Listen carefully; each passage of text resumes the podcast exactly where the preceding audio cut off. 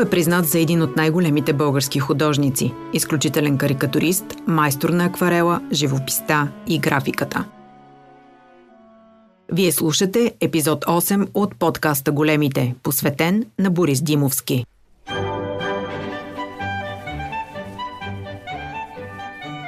Борис Димовски се ражда на 20 октомври 1925 г. в Асеновградското село Яврово, същото в което на този свят идва и писателят Николай Хайтов. Неговите диви разкази за първи път са иллюстрирани именно от Димовски. Животът на художника минава през куп перипетии. Живял е в мизерия и нищета, гладувал е. Но през целия му живот го спасява рисуването.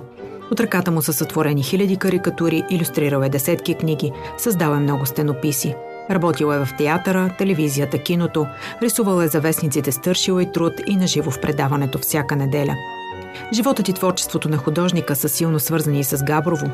Още през 60-те години той иллюстрира сборника Габровски шиги, преведен на няколко езика. Участва в оформянето на идейната концепция на Музея на хумора и сатирата, в който няколко стенописа са дело на неговата талантлива ръка. Автор е на барелефа с девиза на Габровския фестивал Светът е оцелял, защото се е смял. Въпреки пътя нагоре, успехите и признанието, той никога не забравя откъде е тръгнал.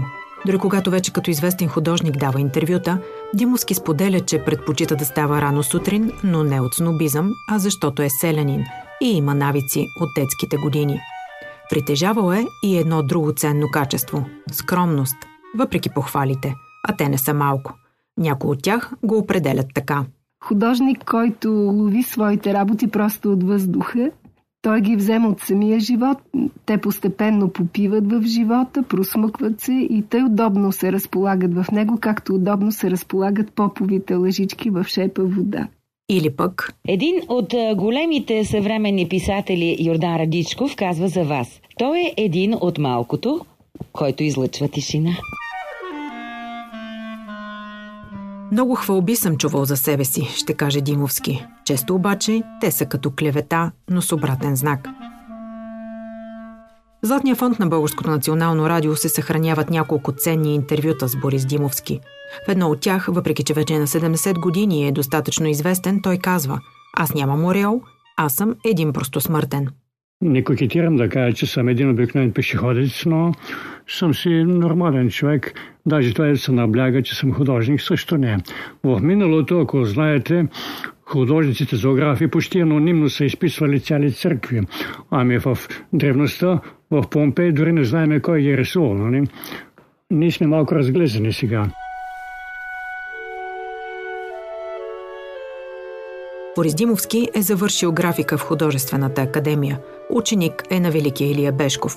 Казва, че го цени много и като човек, и като художник. Но е категоричен, че за неговото израстване немалка заслуга има и Стоян Венев, друг голям български художник. Сумирано, те ни завещаха много ценни неща.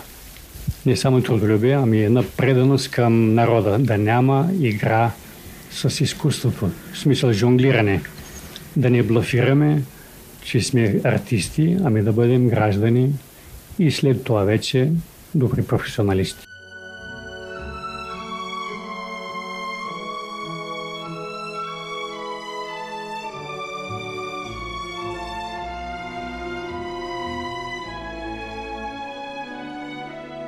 Наред с безбройните карикатури, изпълнени в неподражаемия му стил, публикувани години наред във вестник Стършел и много всекидневници, Борис Димовски иллюстрира и книги, но най-голямата известност добива съвместната му работа с големия сатирик Радой Ралин. Епиграмите и рисунките в безопасни игли през 1960 и люти чушки през 1968 година са едно неделимо произведение на двамата автори – така ги възприема и властта в онези години. Димовски и Рален не един път са наказвани и уволнявани. Забранявано им е да се изявяват по страниците на вестниците.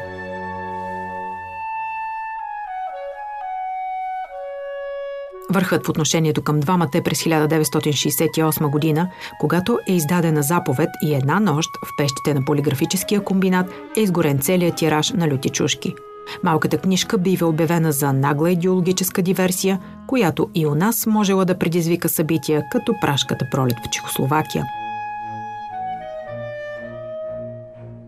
Всъщност, причината целият тираж на люти чушки да бъде изпепелен е друга.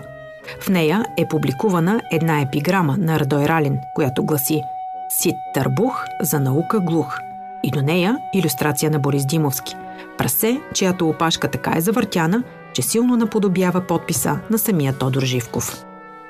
Не стига изгарянето на книгата, ами авторите, поет и художник, са подложени на дълги и унизителни разпити от тогавашния градски комитет на БКП. След ноември 89 година Люти Чушки е преиздадена в многохиляден тираж и е изкупена само за няколко часа. След промените, Димовски влиза в Народното събрание като депутат от БСП. Престоят му в политиката е кратък, но запомнящ се. Години по-късно ще сподели в свое интервю, че е огорчен заради забравата, за това, че и преди 89-та е имало хора, които са се държали достойно, но техните дела не се помнят. Не бива човек да страда за миналото, но не е лошо и да помни, че е имало хора, които далеч преди някои прибързани седисари, е имало хора, които са се мъчили да направят пътека.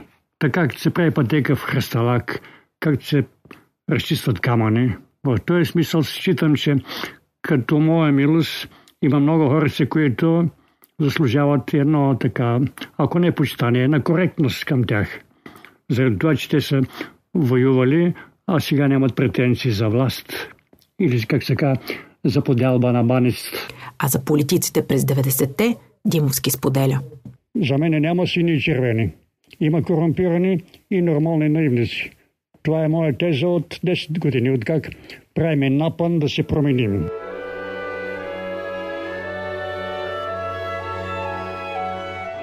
Началото на 90-те години Борис Димовски се отдръпва леко от карикатурата и се отдава повече на иллюстрирането на книги.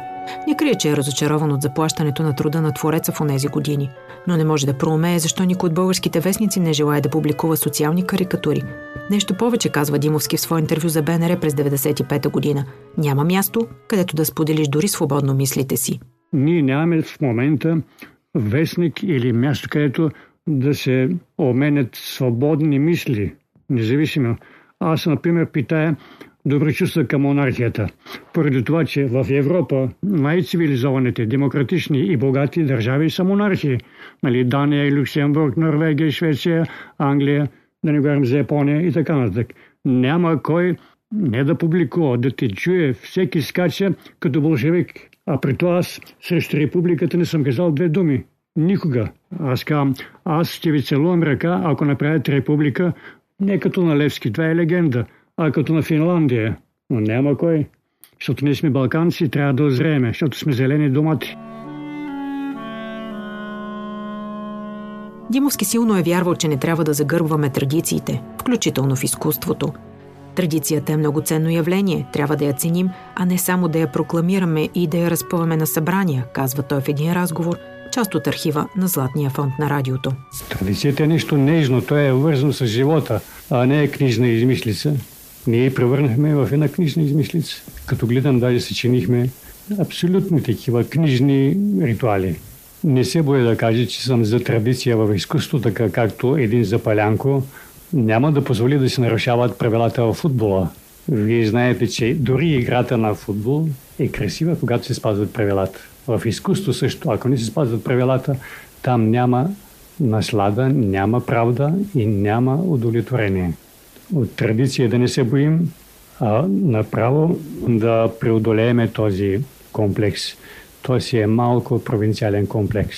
Смятаме, че като прегърнем традицията, ние се връщаме назад, ставаме ретроградни и ще ни опрекна в назадничивост. А много народи, които са пред нас, държат за традицията си така, както ние дори в своите планове не можем да помислим.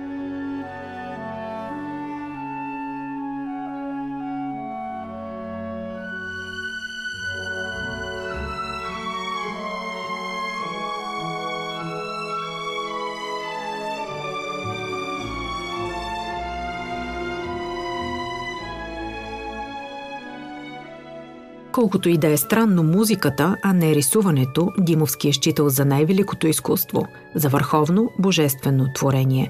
Много е обичал историята, а вярвал е, че ние сме в повече наследници на траките, отколкото на прабългарите. Като казвам това, съде по физиката, по анатомията на нашите българи. Те са с анатомията на траките. По това също исторически, че те са обичали музиката и ние обичали музика. Те са обичали да бъдат артисти. Обичали се като Орфей да пеят и да пиянстват, разбира се. Да воюват също.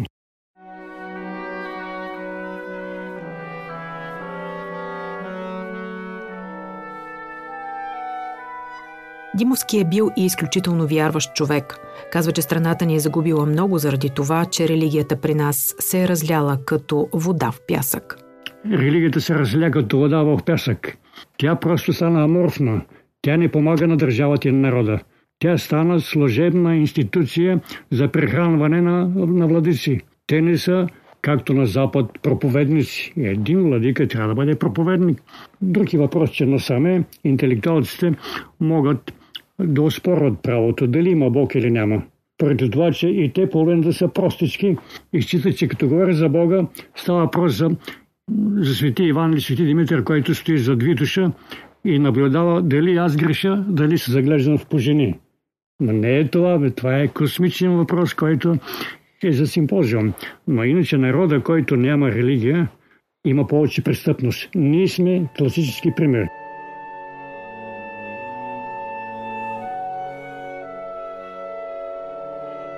Художникът е имал малко приятели, но добри. Едно свое интервю отново за радиото казва, че всичките му приятели са като проверена стока. За него семейството е било всичко. Обичал е да е сред децата и внуците си. Вярвал е, че човек не може да получи радост, ако не даде грижа или тъга.